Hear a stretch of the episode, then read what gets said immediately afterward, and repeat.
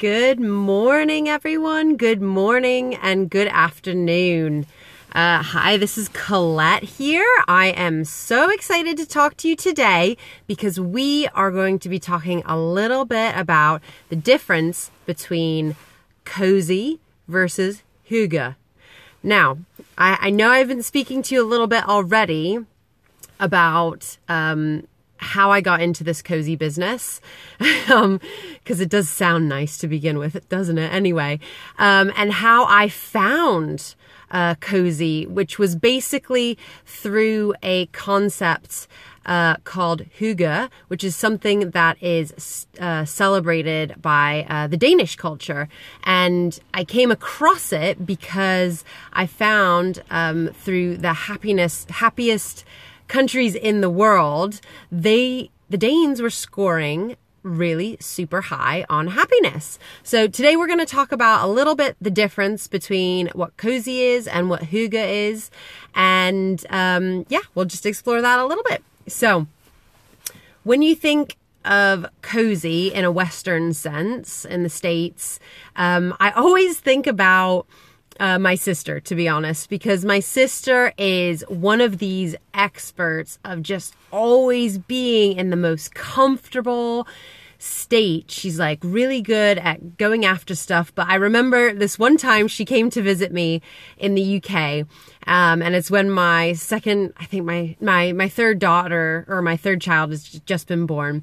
And, um, she came to visit the babies and it was great spending time with her and she was really helpful. But i remember we have this place called the cozy corner in our house.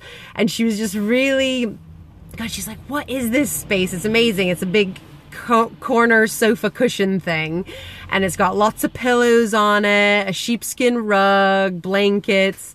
Um, and so she was, oh, I love this corner space. And she, what she would do is in the afternoon, she'd curl up get a nice warm and comfy blanket and pull it over herself and she'd just be so comfortable and relaxed at my house that one afternoon I actually caught her snoring because she was having a nice little nap.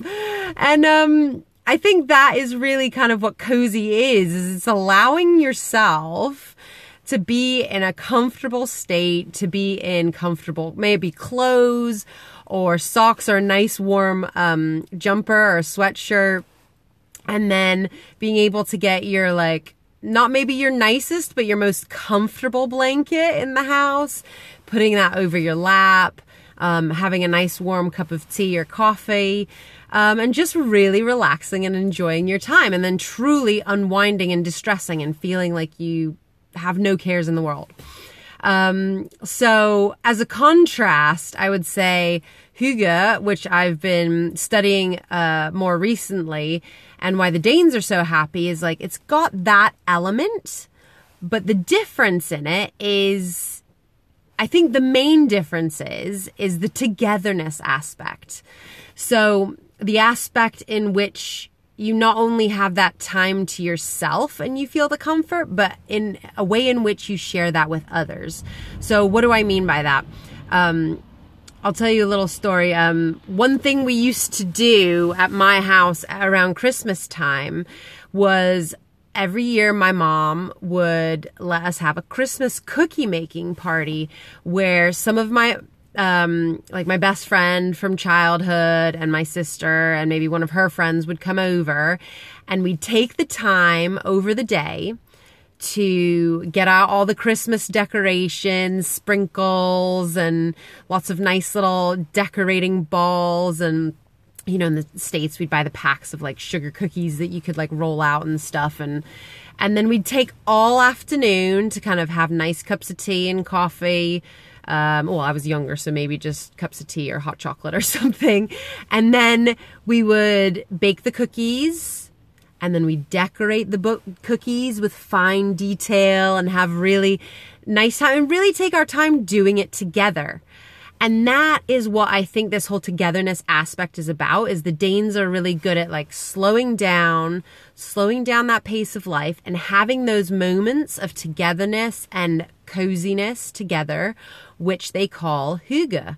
So what I'm going to do over the next couple of days is make sure that we will have the opportunity to talk about some of the different aspects of hygge because I want to make sure we learn like all of the different aspects within that. And then after we've done that, then we can talk some more about coziness. So I hope you enjoyed that. I hope it gave you a little bit of insight into like what what the extra uh, difference is between cozy and hygge. Um, and yeah, I'll leave you there with that. And I hope you have a great day. See you soon.